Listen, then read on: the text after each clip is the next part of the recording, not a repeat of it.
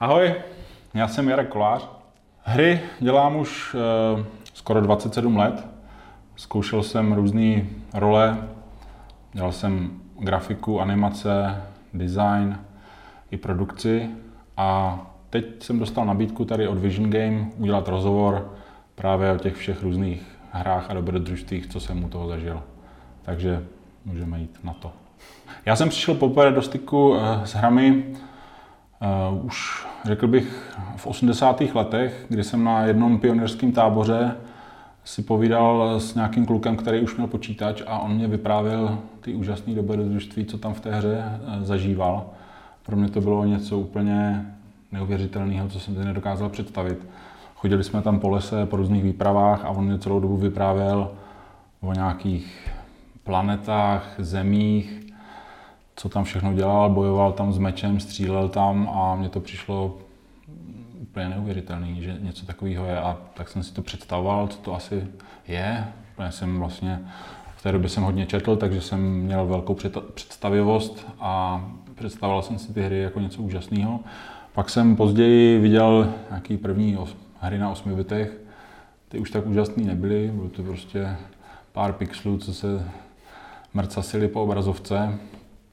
Ale právě s trochu představivosti a tam byly dost zajímavé věci. A kdy tě teda poprvé napadlo, že by si nějakou hru sám vytvořil?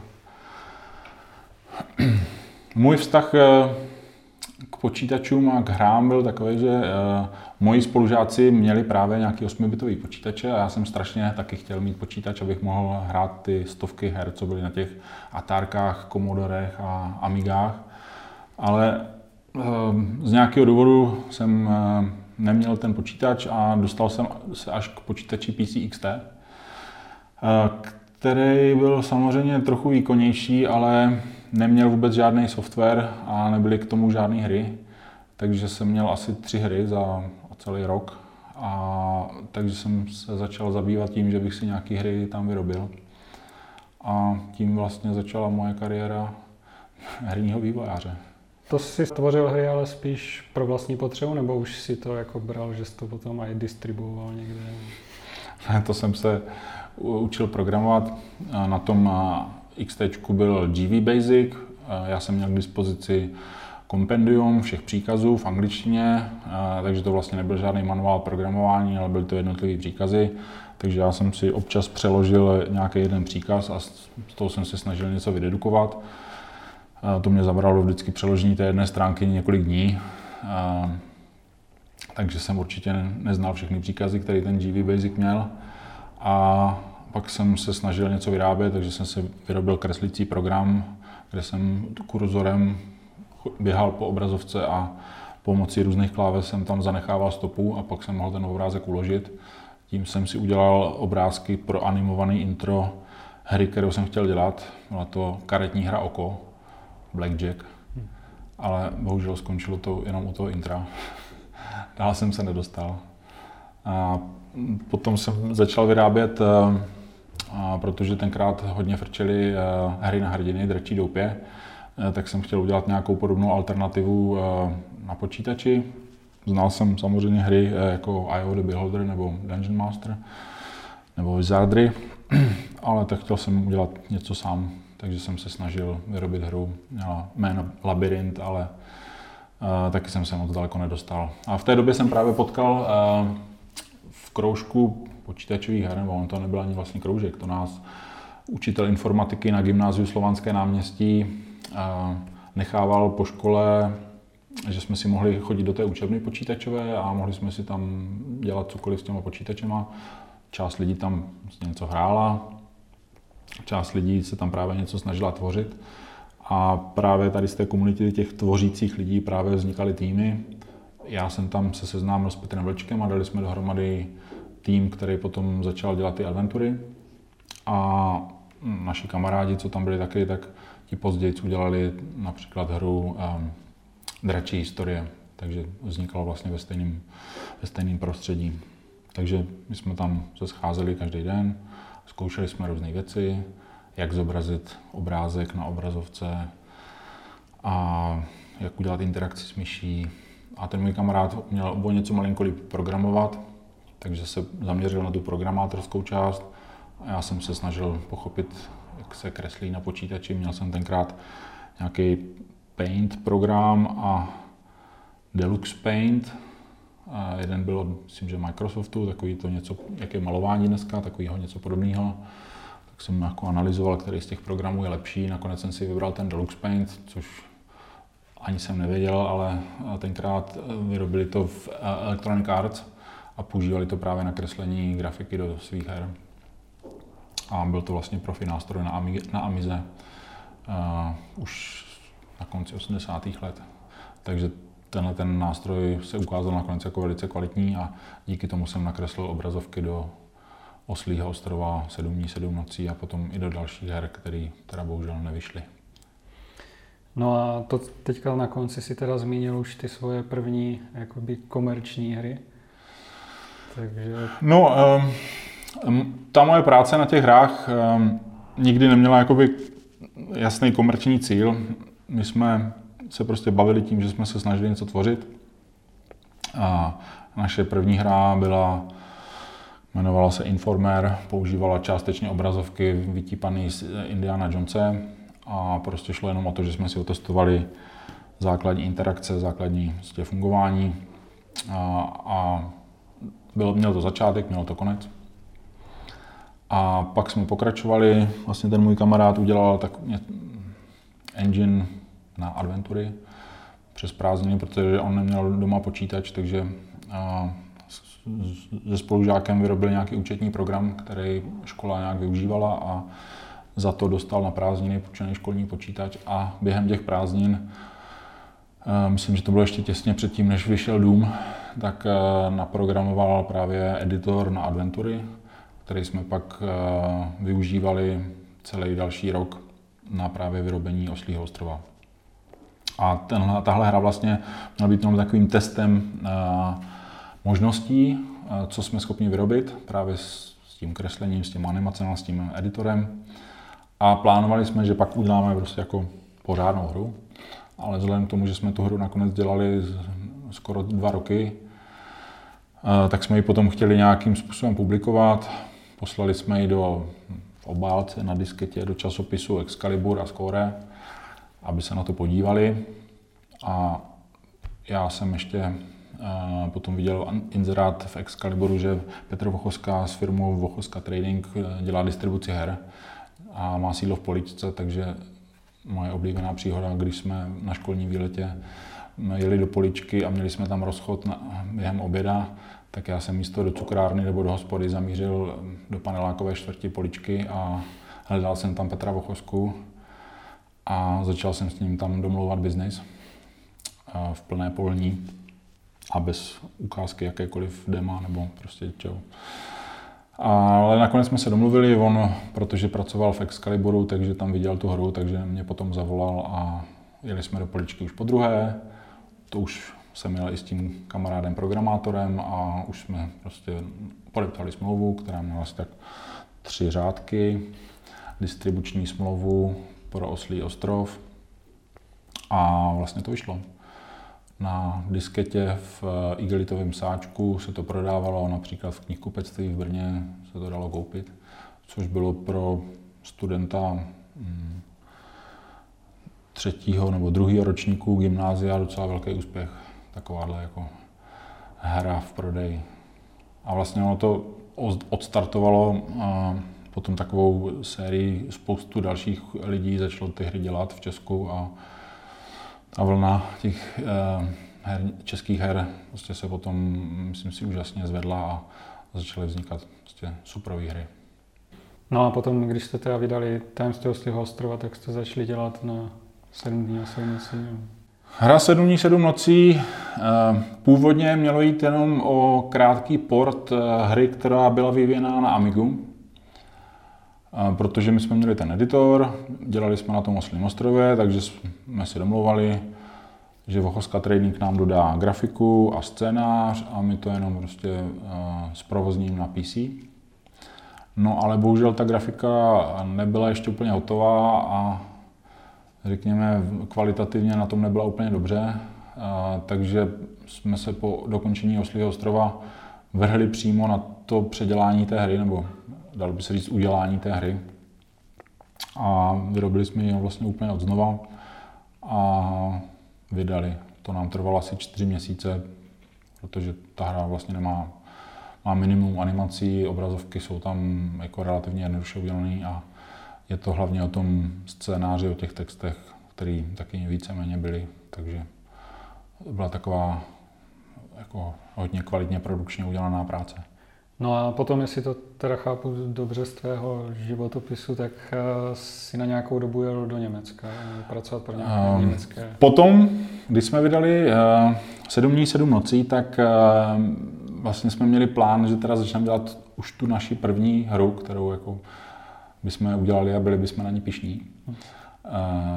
A takže jsme začali experimentovat s různýma věcma, já jsem dělal různé obrazovky, měla to být adventura, trošku RPGčko,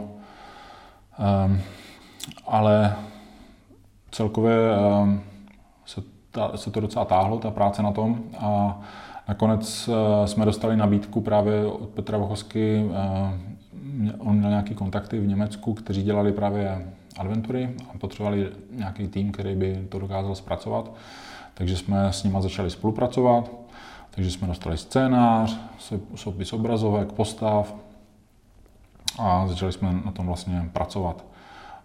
Tenkrát to bylo ještě zajímavé, protože v té době internet možná byl, ale někde v Americe nebo ve Švýcarsku na univerzitě, takže nám ten scénář jako šel faxem, takhle se roloval. Několik stránek popisů postav a obrazovek a dialogů. A bylo to docela srandovní takhle pracovat, pak jsme si telefonovali, tenkrát, že telefonát do Německa byl docela drahej. Takže nakonec jsme to vyřešili tak, že jsme tam odjeli, původní plán byl, že tam budeme týden nebo 14 dní, nakonec jsme tam zůstali 3 měsíce. Pak jsme se ještě vrátili chvíli, aby jsme dodělali maturitu a potom už jsme jeli do Německa s tím, že tam teda budeme opravdu pracovat. A naprosto regulérně, na plný úvazek a i se všema řádnýma pracovníma povoleníma, které tenkrát byly potřeba, protože ještě Česká republika nebyla v Evropské unii. A takže jsme tam odjeli, ale bohužel jsme zjistili, že ta adventura je prostě příliš ambiciozní a příliš špatně vymyšlená, takže jsme místo toho začali dělat jinou hru, strategickou, která vlastně určitým způsobem navazovala na předchozí hru Colony Wars, kterou dělali naši kamarádi, kolegové Michal Mariánek a Michal Janáček. Takže jsme se tam 4 Češi sešli v Německu a začali jsme pracovat na hře, která se nakonec vydala pod jménem Akte Europa. A vydali IDOS a vyšlo to teda pouze v Německu. Byla to, řekněme, moc pěkná hra, ale asi se o ní nikdo nedozvěděl. A mě už to pak v Německu přestalo bavit, takže jsem chtěl se vrátit zpátky do Čech. A přemluvil jsem právě toho jednoho Michala Janáčka, aby šel se mnou. A po návratu v roce 1997 jsme právě založili přímo firmu Pterodon SRO, která začala.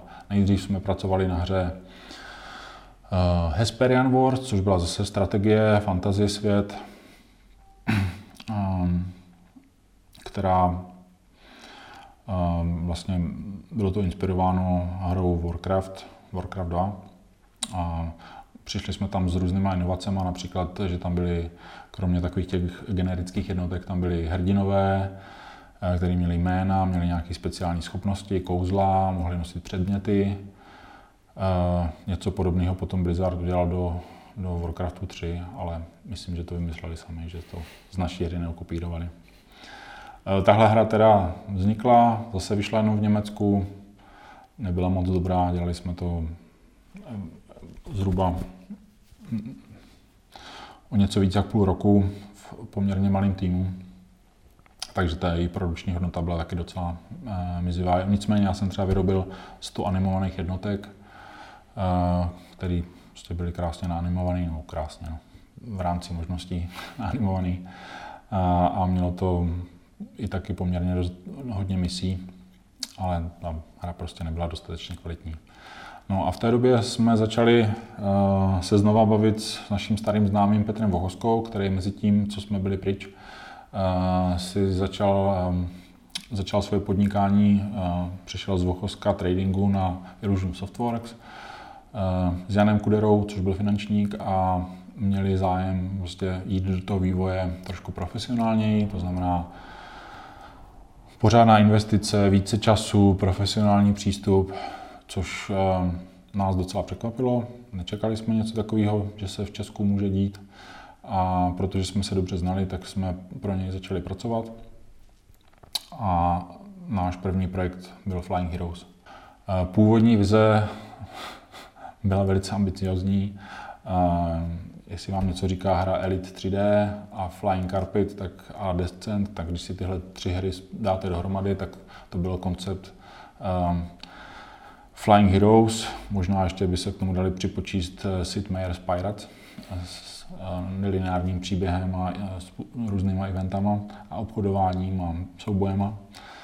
Ale nakonec po relativně krátké přípravné fázi jsme ten projekt zjednodušili na souboje v arenách gladiátorských, leteckých, které tam byly plánovány taky, ale my jsme z toho udělali jako to jádro té hry.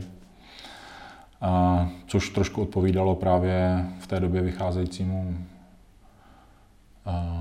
myslím, že to Quake Arena, něco se to jmenovalo. Tak prostě taková multiplayerová řežba, akorát v letajících strojích, na ještěrech, ptácích, v čavých konvicích, na kobercích. Byla to, myslím si, řemeslně velice kvalitně zpracovaná hra, a nicméně marketingově to nemělo moc velký potenciál. Vydavatel byl Take Two, ale jediné, co ta hra získala, byla nominace v nějakých awards v kategorii Best Games No One Plays. Nicméně jsme ani nevyhráli. Takže jsme na Flying Heroes potom zapomněli a pustili jsme se do dalšího dobrodružství z Take Two. No a to už teda byl první Vietcong. No, první Vietcong to byl, ale ze začátku to vůbec nebyl Vietcong, protože jednou v LA na konferenci E3 jsme byli právě s lidma z Take-Two na večeři a jeden chlapík tam začal básnit o tom, že může získat licenci na Ramba a jestli bychom ji nechtěli dělat. Já jsem v té době teda nevěděl, kdo je to Rambo, akorát jsem věděl, že se na kolotočích prodávali takový trička s takovým pánem, co měl přes rameno RPGčko. Ale jinak jsem ty filmy neviděl, takže dostal jsem na VHSkách třídílnou edici Ramba a začali jsme pracovat na designu. A vzhledem k tomu, že ten Rambo vlastně ty filmová adaptace, no, původně to byla kniha adaptovaná do filmu, a první díl byl o tom, jak se veterán z Vietnamu vrací do Ameriky a má tam prostě nějaký problémy. No a my jsme si řekli, hele, co kdyby jsme to udělali, jak se ten Rambo naučil být Rambo v té vietnamské válce. Takže jsme začali dělat vietnamskou válku, kde se Rambo stane Rambem, ale asi po půl roce vývoje, nebo možná to nebylo ani tak moc, jsme zjistili, že licence na Rambo nebude. A jak náš designér Zdeněk Mezihorák podotknul, dělat hru s Rambem bez Ramba je docela hloupý. Takže jsme trošku jsme konsolidovali design a zaměřili jsme se na autentické vykreslení jednotky speciálních sil, které tam působily právě na té centrální vrchovině. Takže jsme prostě udělali autentickou jednotku vojáků, kteří dostali nějaký jména, funkce. A vlastně ty jména, což je zajímavost, to jsou právě, když ten Rambo přijede do té Ameriky, tak tam hledá týpky a mluví o nich, právě to jsou členové té jednotky, co jsou ve Vietcongu. Taková perlička, ale nikdo si to asi nevšiml. Takže vlastně kromě toho hlavní hrdiny všichni ostatní jsou vlastně zmiňovaní Rambem ve filmu. No a takže jsme se pustili do autentického zpracování Vietnamu a právě Zdeněk dělal obrovský průzkum, dělal spoustu rešerší, tenkrát ještě internet byl v plenkách, Google neexistoval, takže schraňoval materiály, měl z Amazonu nakoupenou spoustu knih, asi půl roku v tom ležel a seděl a získal plně famózní informace. Měli jsme různé filmy, dokumentární, hollywoodský, měli jsme knihy takových těch veteránů, co se pisovaly, prostě příběhy z té války, jsme všechno načetli. Já jsem taky četl ty knihy. A měli jsme kontakty právě s lidma, co si hrajou na Vietnam, to znamená mají ty vietnamské uniformy a chodí s airsoftovými puškama po lesích a po bažinách a hrajou si na vojáky. Měli jsme kontakt s lidma, kteří právě jsou odborníci na zbraně, říkají nám přesně, jak se střílí, co se dělá. Dostali jsme se dokonce k člověku, který měl, vlastně Čech, který měl výcvik Green Berets a Rangers, takže ten nám přesně řekl fungování jednotek, jaký jsou pohyby, jak to má všechno fungovat. Takže všechny designové rozhodnutí, které jsme v té hře dělali, tak se vlastně snažili dostat do toho rámce, aby to vytvářelo tu autentickou podobu té hry. Což myslím si, že právě byla jednou z deviz té hry a hráči to docela ocenili, že to působilo jako relativně nově, neotřelé a tak nějak uvěřitelně. Na rozdíl od těch předchozích her, které vycházely spíš z toho Dooma a Quakea, kde se prostě běhalo nějakou rychlostí nezřízenou a střílelo se spoustou zbraní. Takže a ten vývoj byl docela náročný, jako vlastně všechny vývoje her po každém. A museli jsme vyrobit nový engine, protože přece jenom měli jsme něco na Flying Heroes, ale to se nedalo použít úplně jedna ku jedné, takže předělávka engineu, grafici, bylo tam nutné zpracovat právě tu džungli. Poslali jsme 2 grafiky do Vietnamu, aby si tam nafotili fotky. Tenkrát zase, jak říkám, nebyl Google, takže nedalo se najít spousta fotografií. Dneska už by to vůbec asi nebylo ani potřeba. Ale díky tomu, že tam právě jeli, nafotili spoustu materiálů, i videodokumentace, měli tam průvodce přímo člověka, který válku zažil, takže si tam povídali o různých věcech, podívali se na tunely, podívali se prostě na všechny možné věci, které z těch filmů známe, ale oni to zdokumentovali vlastníma očima a foťákama a kamerama, takže grafici měli spoustu materiálů a my jsme to prostě dali dohromady tak, aby to byla zajímavá hra.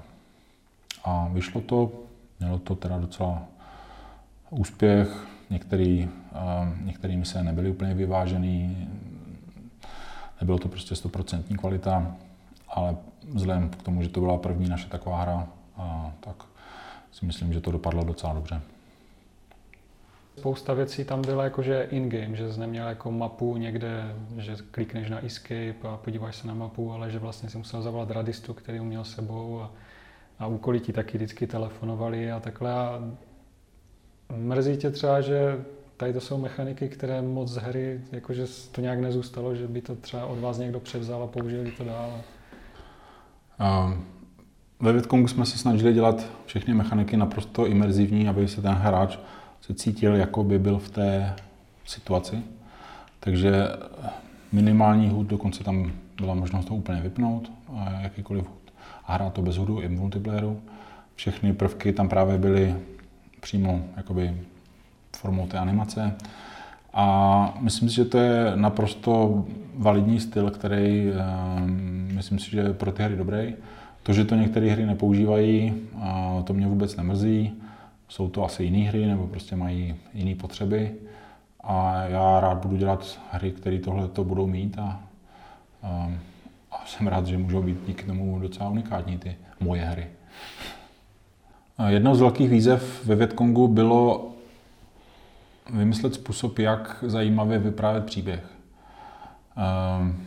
No, tradičně filmový média mají svůj jazyk, jakým vypráví příběh. Jsou tam střihy, kamery, že jo. V záběrech jsou herci, kteří něco povídají, ale toto není úplně, myslím si, ten způsob, který právě hry potřebují. Je mnohem lepší, když ta hra ten příběh vypráví tak nějak tím, co se v ní děje, tím, co ten hráč tam zažívá a dělá. Čímž pádem musí být příběh přizpůsobený tomu, jaký jsou ve hře mechaniky, jakou má ta hra strukturu.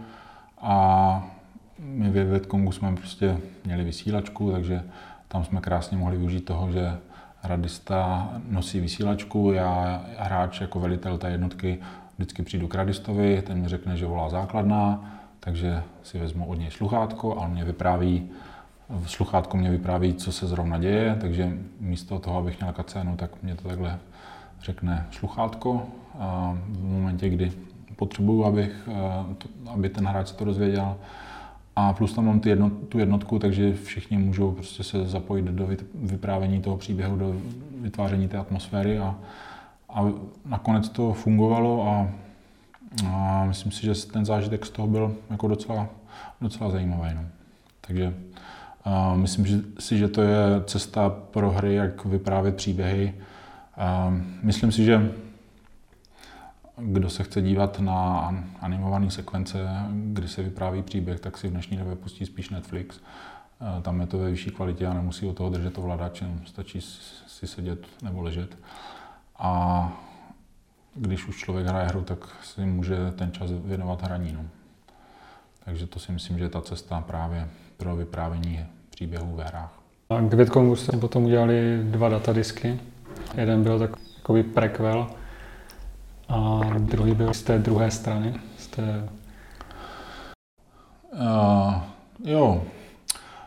Datadisky byly 2, ale vlastně oficiální byl jenom jeden. Ten Red Dawn, to byl vlastně takový zdarma datadisk update, kde bylo pár misí do kooperativního modu, který jsme tak dělali částečně s komunitou, částečně tam dělali naši mission designéři a grafici. A ten první datadisk, ten Fist Alpha, ten šel velice dobře, protože už jsme měli technologii, už jsme věděli, jak to dělat. Takže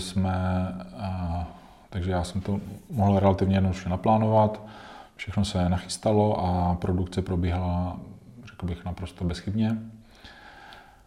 A ty datadisky jsou vždycky takový už jako produkční lahůdka, protože všechno je hotové, všechny ty výzvy a obtíže toho vývoje jsou za náma a můžeme se opravdu věnovat tomu obsahu. Takže to byl i případ právě tady tohohle datadisku. Vlastně Vietcong, první díl jsme dokončili někdy v březnu, pak byla naplánovaná půlroční práce na datadisku a pak už se začaly připravovat vlastně už během toho roku. Byla připravená práce na to pokračování.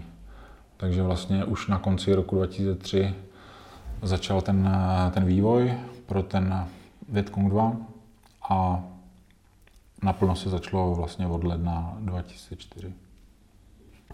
Takže to jste v podstatě neměli úplně moc času, když ta hra potom v roce 2005 vyšla, ne? Původní plán našeho vydavatele Take Two byl ten, že vyrobíme Vietcong 2 velice rychle a začneme vlastně chrlit každý rok nějaký nový díl, takže už se jako přemýšlelo, že se pak bude dělat 3 a tak dále. A takže tohle bylo jakoby z komerčního hlediska, to byl takový plán. My jsme bohužel se rozhodli pro spoustu technologických i designových změn, které vyžadovaly poměrně dost práce, takže v plánu, který jsme měli asi na 12 měsíců vývoje, jsme se rozhodli, že přepíšeme renderovací engine, fyzikální engine, AIčko, multiplayerový engine, a prostě přejdeme na úplně nový styl hry, protože původní Vietcong byl v džungli s jednotkou a protože jsme viděli superovou hru Call of Duty, že měla pěkný střílení a byla velice atmosférická, tak jsme si říkali, že to uděláme do Vietcongu taky. Takže jsme to umístili do města. Byla ofenzíva Tet v roce 1968 a to město bylo prostě úžasně ikonické. A vlastně to bylo nějaký královský, císařský město ve Vietnamu, Hue. Takže v tomhle se odehrávala ta hra a byla ještě představa, že tam budou vlastně dvě kampaně, jedna za Američana, jedna za Vietnamce, že se budou tak různě propojovat a budou se tam jakoby potkávat vlastně ty postavy a celý to bude nějakým způsobem monitorovat postava novináře, který to vlastně bude zaznamenávat. Takže tam budou i nějaké animované sekvence právě, co tam ten novinář tam natáčí. Takže to mělo jako velice ambiciózní takový plán, ale bohužel díky právě těm technologickým úpravám se k vlastní implementaci té hry dospělo až dost pozdě, takže některé ty designové rozhodnutí nebyly úplně 100% ověřené ve hře.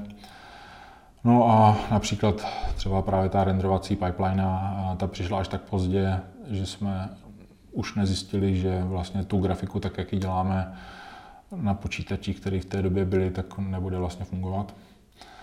Na většině z nich, na těch nejlepších to samozřejmě jelo, ale na těch normálních průměrných to prostě nefungovalo. Takže Vietcong 2 vyšel v roce 2005, ale myslím si, že hráči byli schopni si to zahrát tak možná o 2 roky později, ale to už samozřejmě o té hře nikdo nevěděl.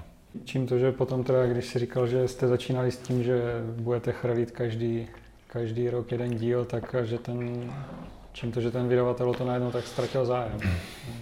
No, právě během vývoje Vietcong 2 došlo u vydavatele k jedné výrazné změně a to, že tam vznikl interně nový label 2K Games v roce 2004, který vlastně znamenal úplně jakoby obrovský změny v interním fungování celé té firmy. Celý ten správa ti producenti, kteří se starali právě o ty vývojářské týmy, kteří dělali hry, tak se z Anglie přesunuli do New Yorku a vlastně spousta lidí tam byla nových, lidi, se kterými jsme pracovali, se kterými jsme dělali na straně vydavatele právě Vietcong 1 a ten datadisk, tak ti už v té firmě vlastně přestali existovat, už šli prostě do jiných firem, takže vlastně najednou my jsme ztratili u toho vydavatele ty lidi, kteří tu hru podporovali, kteří u ní měli zájem a oni to 2K prostě mělo, pro ně to byla hra, která byla rozdělaná, takže jsme ji dodělali, oni ji vydali, ale prostě už nebyl další zájem něco dalšího tvořit. A my jsme, vzhledem k tomu, jak moc jsme na té hře pracovali, intenzivně, spoustu přes času, bylo to obrovské vypětí a právě díky tady nějakým interním změnám ve firmě, nad kterou jsme neměli vůbec žádnou kontrolu, ten výsledek prostě vůbec nebyl znát, takže jsme jako vlastníci a majitelé té firmy z toho byli úplně frustrovaní a vlastně těsně předtím, než nastoupil internet a digitální distribuce, který znamenal úplný obrat tady v tomto fungování, tak těsně předtím jsme se rozhodli, že tu firmu vlastně rozpustíme. Takže já jsem to teď chápal tak, že Pterodon přešel do Illusionu. Takže vy jste se rozpustili na někteří lidi. No, my jsme se rozpustili způsobem, že jsme všechny lidi poslali do Illusionu, včetně nás, vlastníků. Takže jsme zůstali dělat stále na hrách a ale už to nebyla naše firma. Těch důvodů pro tenhle krok bylo víc. Jeden z nich byla tady tahleta frustrace, druhý důvod bylo samozřejmě to, že byť jsme měli domluvený ještě třetí projekt s Illusionem, tak Oni v té době už měli rozjetý docela velký dva ambiciozní projekty, nebo respektive tři, a nechtěli se pouštět do dalšího nového, protože už klepali na dveře nové konzole, Xbox 360 a PlayStation 3, kde se vlastně násobil ten výkon grafický hlavně, takže ty hry potřebovaly mnohem větší důraz právě na tu grafiku, na ten obsah, takže ty týmy musely být mnohem větší, takže už nebylo možné dělat hry s malým týmem, s tak malým rozpočtem. Takže prostě pro Illusion to už bylo jako neúnosné, aby začínal další hru. Takže my jsme měli s něma jedinou šanci se zapojit do nějakých těch jejich stávajících her.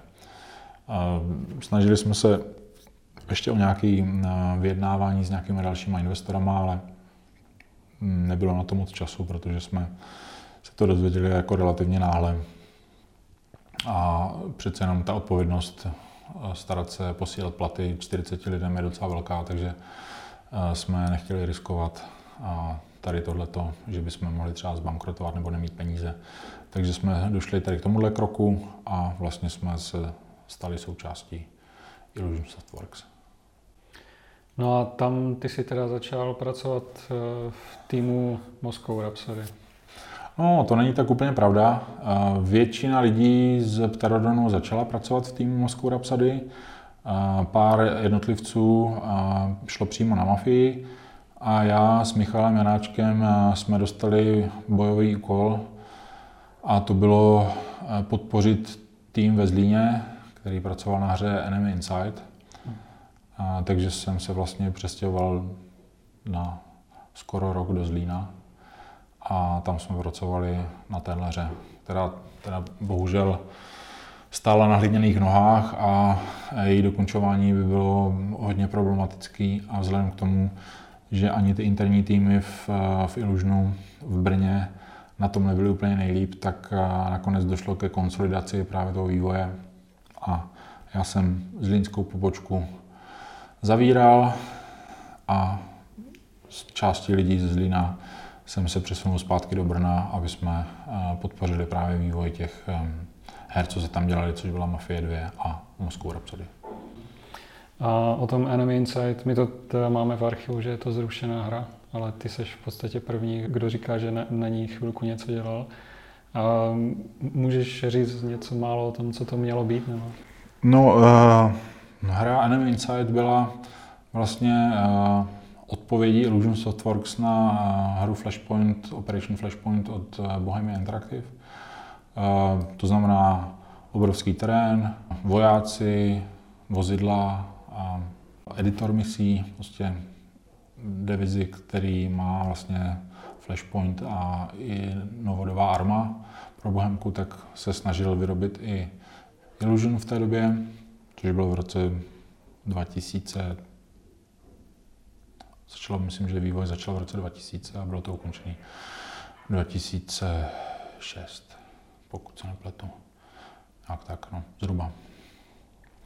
No, velice ambiciozní projekt, ale technologicky je to opravdu velký oříšek a jak jsem říkal, tam v té době v roce 2006 nebyla v Illusionu dostatečná kapacita, aby se všichni programátoři a grafici mohli věnovat tolika projektům, takže prostě ty projekty, které byly nejméně životaschopné, tak ty prostě přestaly fungovat.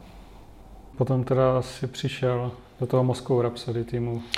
Do týmu Moscow Rhapsody jsem přišel v době, kdy ten tým dokončoval demo, což byla právě ukázka, jak by ta hra měla fungovat. Jeden hratelný level s grafikou, s efekty a s hratelností. Maličko jsem se zapojil do toho dema a potom jsem se tam věnoval plánování a nakonec jsem se tam míchal i do designu té hry. A myslím si, že to byl jako velice ambiciózní projekt s obrovským potenciálem. A i to téma bylo v té době velice zajímavé. Myslím si, že pořád je zajímavé. Rusko je pořád země, která má v sobě spoustu tajemství a spoustu neznámého. A myslím si, že střílečky byly a budou pořád jako velice atraktivní žánr. Takže myslím si, že tahle hra byla jako naprosto vynikající a na velice dobré cestě. Ale bohužel po akvizici studia Illusion Softworks firmou 2K, tak opět bylo nutné konsolidovat zdroje tak, aby konečně mohla vzniknout Mafie, což teda trvalo ještě další 3 roky. A ten právě k tomu, aby se všichni mohli přesunout na Mafii, tak bylo nejjednodušší ten projekt zavřít a aby se prostě ta pozornost netříštila. No a ty jsi tam měl takovou jakože manažerskou funkci, nebo taky jako víc postavený si byl v tom týmu Moscow Rhapsody. A právě když se tak bavím vám s lidma, co na tom projektu dělali, tak spousta z nich potom vlastně z 2K odešla. Tak proč ty si zůstala, přesunul se na Mafii? No tak já původně, když jsem se vrátil ze Zlína, tak jsem měl funkci ve vedení firmy. Jsem byl takzvaně pravá ruka hlavy vývoje Marka Weilinga, který tam řídil celý vývoj. Ale asi po několika měsících mě právě přestalo bavit jenom chodit po nějakých mítincích, kde jsme analyzovali výsledky fungování jednotlivých týmů a psali o tom reporty. Tak jsem vyjádřil přání se pustit do vývoje. Zdálo se mně, že fungování Mafie je docela dobrý, že to jde relativně dobře. Minimálně výsledky z grafické sekce tomu napovídaly. A tým té Moskvy, ten mě připadlo, že potřebuje mou pomoc víc. Navíc tam dělalo spoustu lidí z Pterodonu, takže jsem požádal o to, abych mohl být přidělený na tenhle projekt, a tak jsem na něm dělal. Ale v momentě, kdy ten projekt vlastně zaniknul, tak byť část těch lidí prostě odešla a založila si Vatru, tak pro mě bylo mnohem zajímavější se právě s lidma, který jsem ještě znal z Take Two a z 2K, se podílet právě na dokončování té Mafie. To v té době byla hra, která už byla ve vývoji, jsem snad 6 let. Nebo... Já jsem do toho týmu přišel vlastně na začátku roku 2008. A myslím, že byla ve vývoji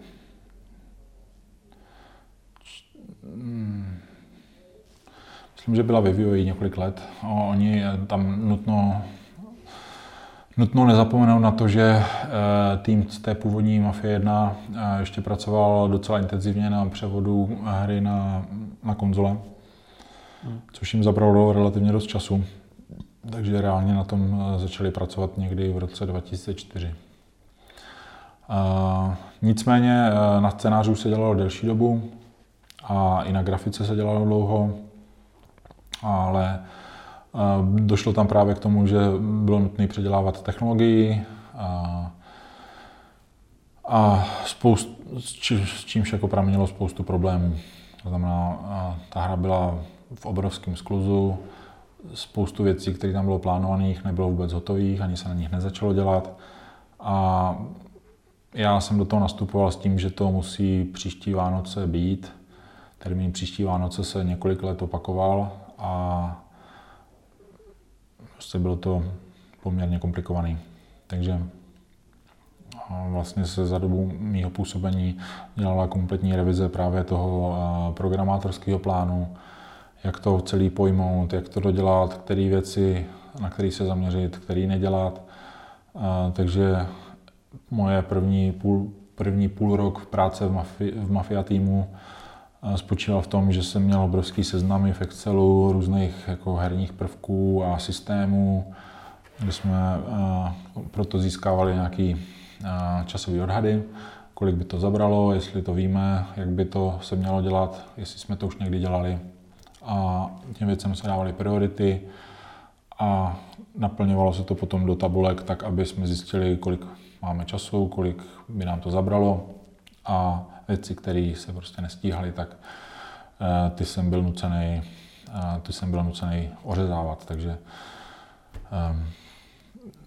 já potom jsem začal pracovat na designové části, ale pořád to mělo tuhle stejnou notu, takže vždycky s humorem říkám, že jsem do Mafie víc věcí vyškrtal, než jsem do ní přidal, ale důležité bylo, že ta hra nakonec vznikla, což když jsem do toho týmu nastoupil, tak se mě to zdálo jako nemožný. A myslím si, že s ohledem na ty všechny zkušenosti, na ty všechny skutečnosti, které se tam děly a jak to probíhalo, tak ten výsledek je pro mě naprosto geniální.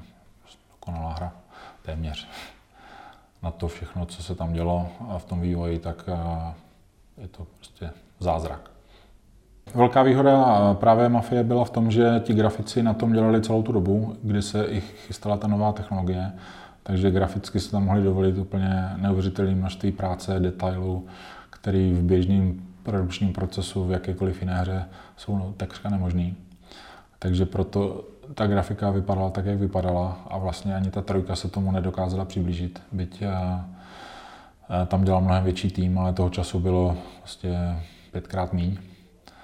A co týče té lineárnosti, tak to zase mělo důvod v tom, že jak se nestíhalo ty věci dělat, tak všechny ty vedlejší úkoly, vedlejší vetve, nepovinný mise, subquesty se prostě postupně ořezávaly, některé věci, a protože už jich tam bylo tak málo, že už nedávalo smysl, aby to byl jako nějaký nepovinný subquest, tak se těch zbylých pár subquestů připojil do té jakoby lineárního chodu a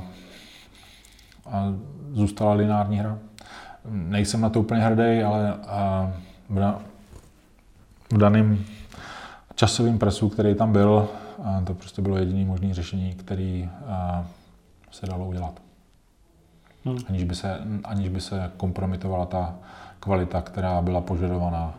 Takže hlavním cílem právě vývoje Mafie 2 bylo, že ta hra musí být z hlediska těch gameplayových mechanik a kvality v naprosto špičkové úrovni. Takže nebylo možné tam mít nějaké odbité mechaniky nebo nedodělané věci. To nepřicházelo v úvahu a všechny tyhle věci se musely bez milosti vyříznout. Když jste ji konečně vydali, měli jste pak nějaký čas si trošku odpočinout, nebo jste hnedka začali dělat na DLCčkách? Po vydání Mafie 2 se vlastně hned začalo dělat na DLCčkách. Ty DLCčka se začaly vyrábět už vlastně několik měsíců předem, v době, kdy se ještě probíhalo nějaké testování a vylaďování té hry, protože přece jenom na ty konzole ten proces je poměrně dlouhý. Takže ty DLCčka už byly nastartované. No a ve skutečnosti Mafia 3 už se připravovala už někdy od roku 2007. A ve skutečnosti já jsem, když právě byla zrušená Moskva, tak to vypadalo, že bych se měl stát producentem Mafia 3, ale vzhledem k tomu, že nebyla ještě dvojka, tak jsem tuhletu možnost odmítl a víc jsem se jako staral o to, co se děje na tom scénáři, tak jsem se věnoval té dvojce. Takže v době vydání dvojky se už jako přemýšlelo o trojce, ale bohužel tahle hra byla postižená tím, že v té velké firmě tam bylo příliš mnoho lidí, kteří chtěli být pod tou hrou podepsaní. Takže tam vystřídala řada kreativních osobností, kreativních ředitelů. Každý přišel s novou vizí, s novým designem, s novým scénářem. Takže vlastně ten tým, který tu hru připravoval, několikrát musel všechno vyhodit. A změnilo se tam spousta těch věcí, změnilo se spousta lidí ve vedení firmy. A nakonec to dospělo tak, že se vlastně celý ten vývoj přesunul do Ameriky, kde se to zase začalo dělat znova.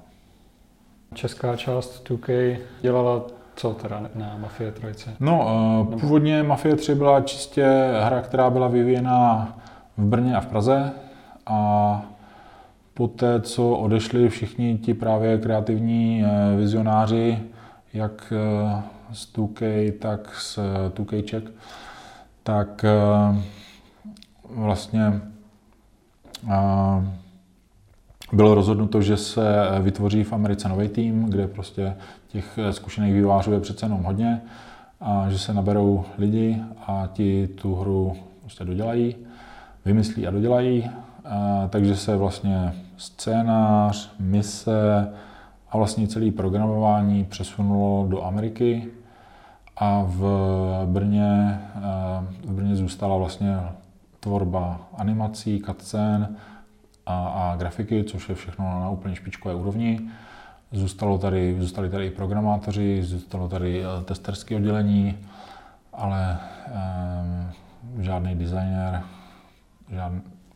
i herní gameplayové mechaniky se víceméně všechny přesunuly do Ameriky, kde prostě přece jenom to množství lidí, který v tom herním průmyslu je nesrovnatelně větší, než co je tady v České republice, takže tam získávat špičkový lidi je mnohem snažší. Což byla ta hlavní motivace pro ten přesun. A taky vlastně to 2K mělo mnohem víc pod kontrolou, co se děje, jak se to děje. Takže vlastně z 2K Czech se v té době stalo jenom takový podporný studio, který ale vzhledem k tomu, jak kolik produkční práce bylo potřeba na té hře udělat, tak udělalo obrovský kus práce a obrovským podílem se na té hře podílelo. Hmm.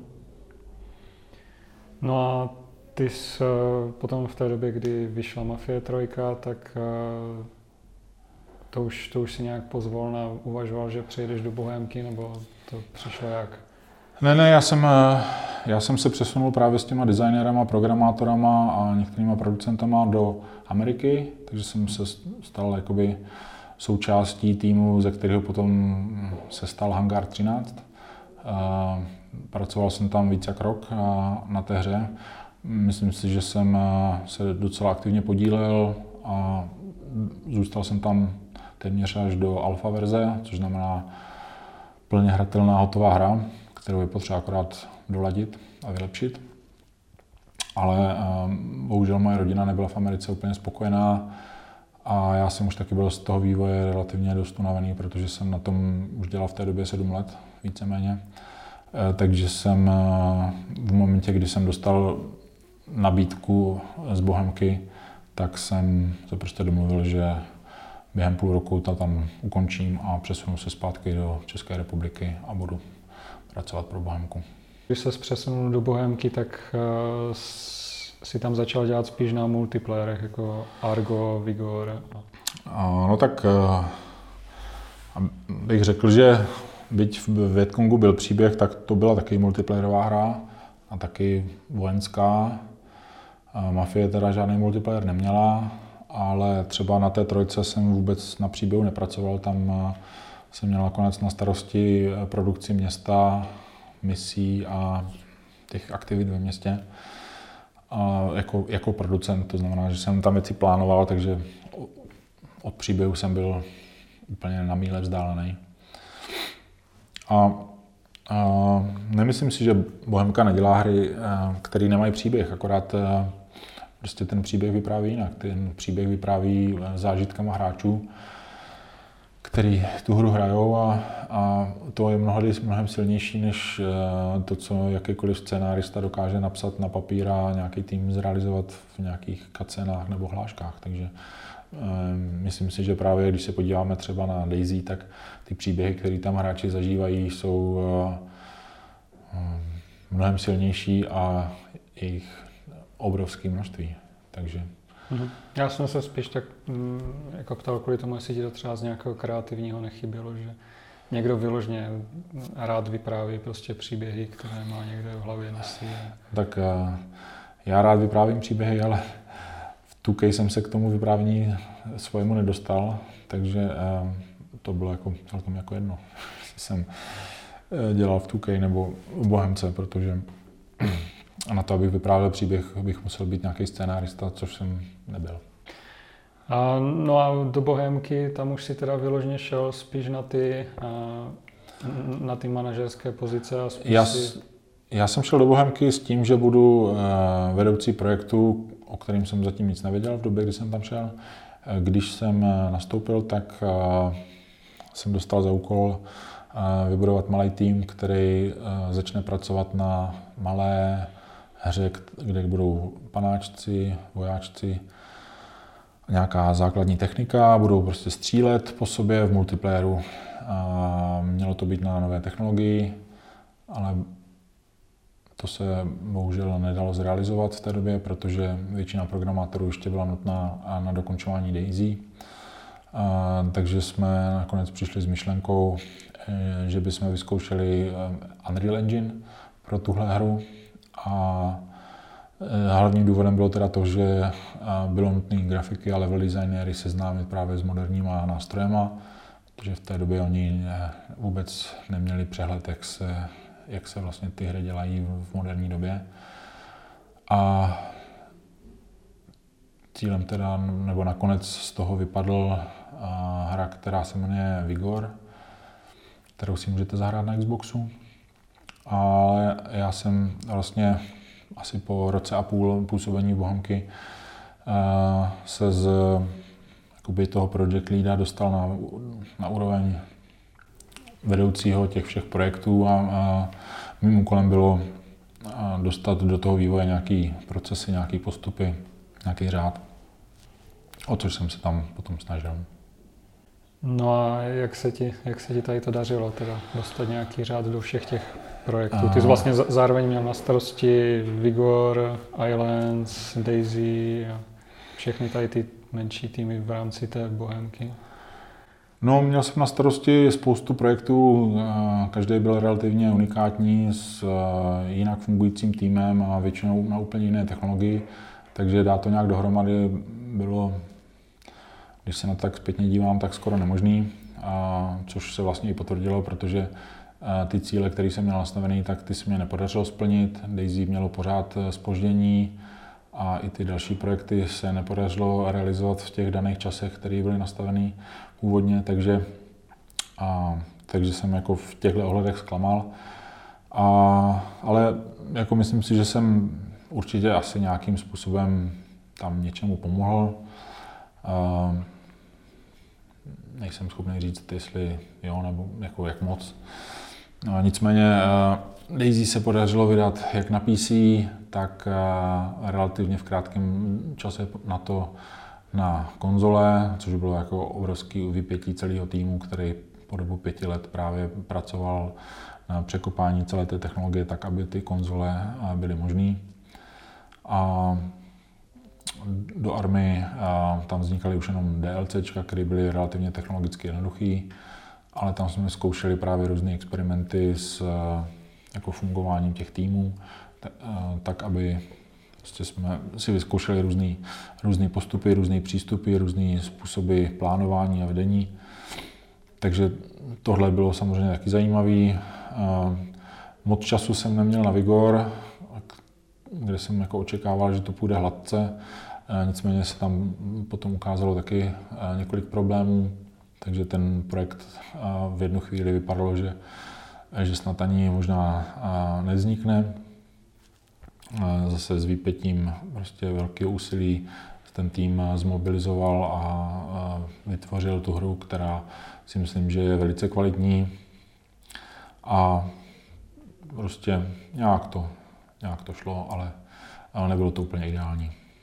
Ty jsi teda takhle dělal, že jsi vlastně začal ve svém vlastním studiu v Pterodonu, tam jsi měl nějakých 40 lidí, pak jsi dělal v Illusionu, v 2K Czech, v Hangáru, tam už si vedl třeba týmy, které měly přes 100 lidí, v Bohemce už si měl na starosti přes 200 lidí.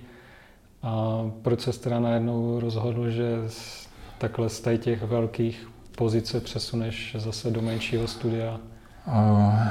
Tak jak jsem říkal, moje působení v Bohemce mělo ke konci zejména charakter toho, že jsem byl na té vysoké manažerské pozici, staral jsem se o ty procesy, o to fungování a vlastně jsem se vůbec nepodílel na té tvorbě té hry.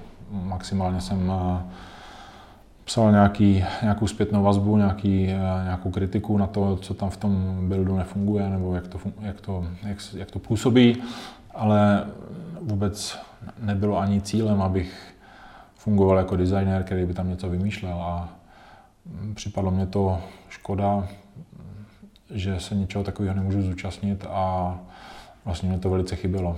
A vlastně už poslední půl rok v Bohemce jsem oficiálně tu pozici, mě byla změněna, a byl jsem vytvořil jsem takzvaný editoriál, což je tým, který právě testuje ty hry v různých fázích dokončení a dělá nějakou analýzu toho, jak fungují, jak se hrajou, co tam funguje, co tam nefunguje, jak to působí na hráče, tak, aby to prostě bylo co nejlepší.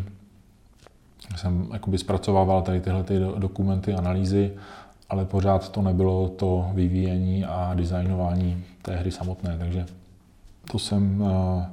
to mě velice chybělo, a vzhledem k tomu, že jsem v Bohemce nedostal možnost se v tomhle směru realizovat, tak prostě byl nucen odejít. No a ty vlastně tady za sebou celou dobu máš ten poster s vesmírnou lodí ze hry Dead Effect 2. Je to vesmírná loď Meridian, která vlastně se objevila už ve hře Dead Effect 1, ke které jsem shodou okolností psal scénář. Moji kamarádi z Pterodonu, kteří si po dokončení Mafie 2 založili vlastní firmu, tak se právě pustili do téhleté střílečky, původně na mobily. A já jsem jim ve volném čase zcela zadarmo vyráběl scénář, nějaký hlášky. Asi by to nedostalo žádnou scénaristickou cenu, ale trošku se možná pomohlo ty jednotlivými se pospojovat dohromady. A potom jsem jim pomáhal nějakým způsobem nastavit strukturu a příběh toho pokračování Dead Effect 2. A po jeho úspěchu a vydání na všechny platformy, včetně virtuální reality, se tým pustil do vlastně, dalo by se říct, nepřímého pokračování, což je hra TauCeti, kde vlastně tady ta vesmírná loď, která v těch předchozích dvou dílech plula vesmírem, tak se dostává do svého cíle, což je TauCeti, planeta v vzdáleném hvězdném systému, a hráč vlastně se dostává na tu planetu. Takže vlastně už jakoby příběh pokračuje, nějak se to rozvíjí, a je to vlastně úplně nový dobrodružství, protože konečně nejsme uzavření v chladných prostorách vesmírné lodi, ale ocitáme se na planetě, která je prostě plná života, přírody, rostlin, bažin, podivných stvorů a příšer. Takže je to určitě jako zajímavá hra. Když si teda odešel z toho velkého vývoje těch manažerských a teď si teda v tom menším týmu a máš tu možnost zase se víc podílet přímo na tom vývoji, tak cítíš se teď líp? Nebo že se... Moje fungování ve firmě Betfly Interactive je naprosto geniální. Připomíná mi to dobu v Pterodonu, nenadarmo tady část lidí, který tady tuhle firmu zakládalo, bylo součástí Pterodonu a vyvíjelo Vietcong se mnou, takže pro mě je to takový návrat zpátky ke kořenům, zpátky k tomu vývoji. Momentálně máme tady nějakých 30 lidí, kteří pracují intenzivně s Unreal Enginem na vytváření tady skvělých her, které právě by měly navázat na odkaz té zlaté éry na začátku toho tisíciletí, kdy jsem já spolu s ostatními se podílel na Vietcongu, takže pro mě je to naprosto výjimečná příležitost a úplně si to užívám. Vzhledem k tomu, že už jsme se dostali do fáze, kdy už teda o tom nemůžeš moc mluvit, tak tě asi jenom poděkuju teda za rozhovor, za to, že jsi na nás udělal čas, na Vision Game, a budu teda přát vašemu týmu, ať se vám dobře daří s tou budoucí hrou, o které zatím nemůžete mluvit.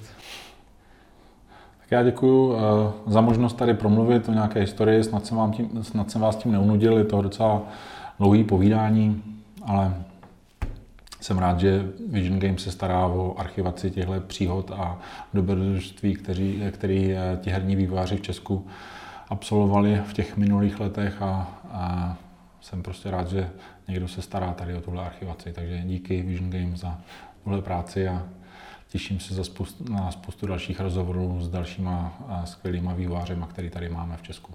Díky. Díky.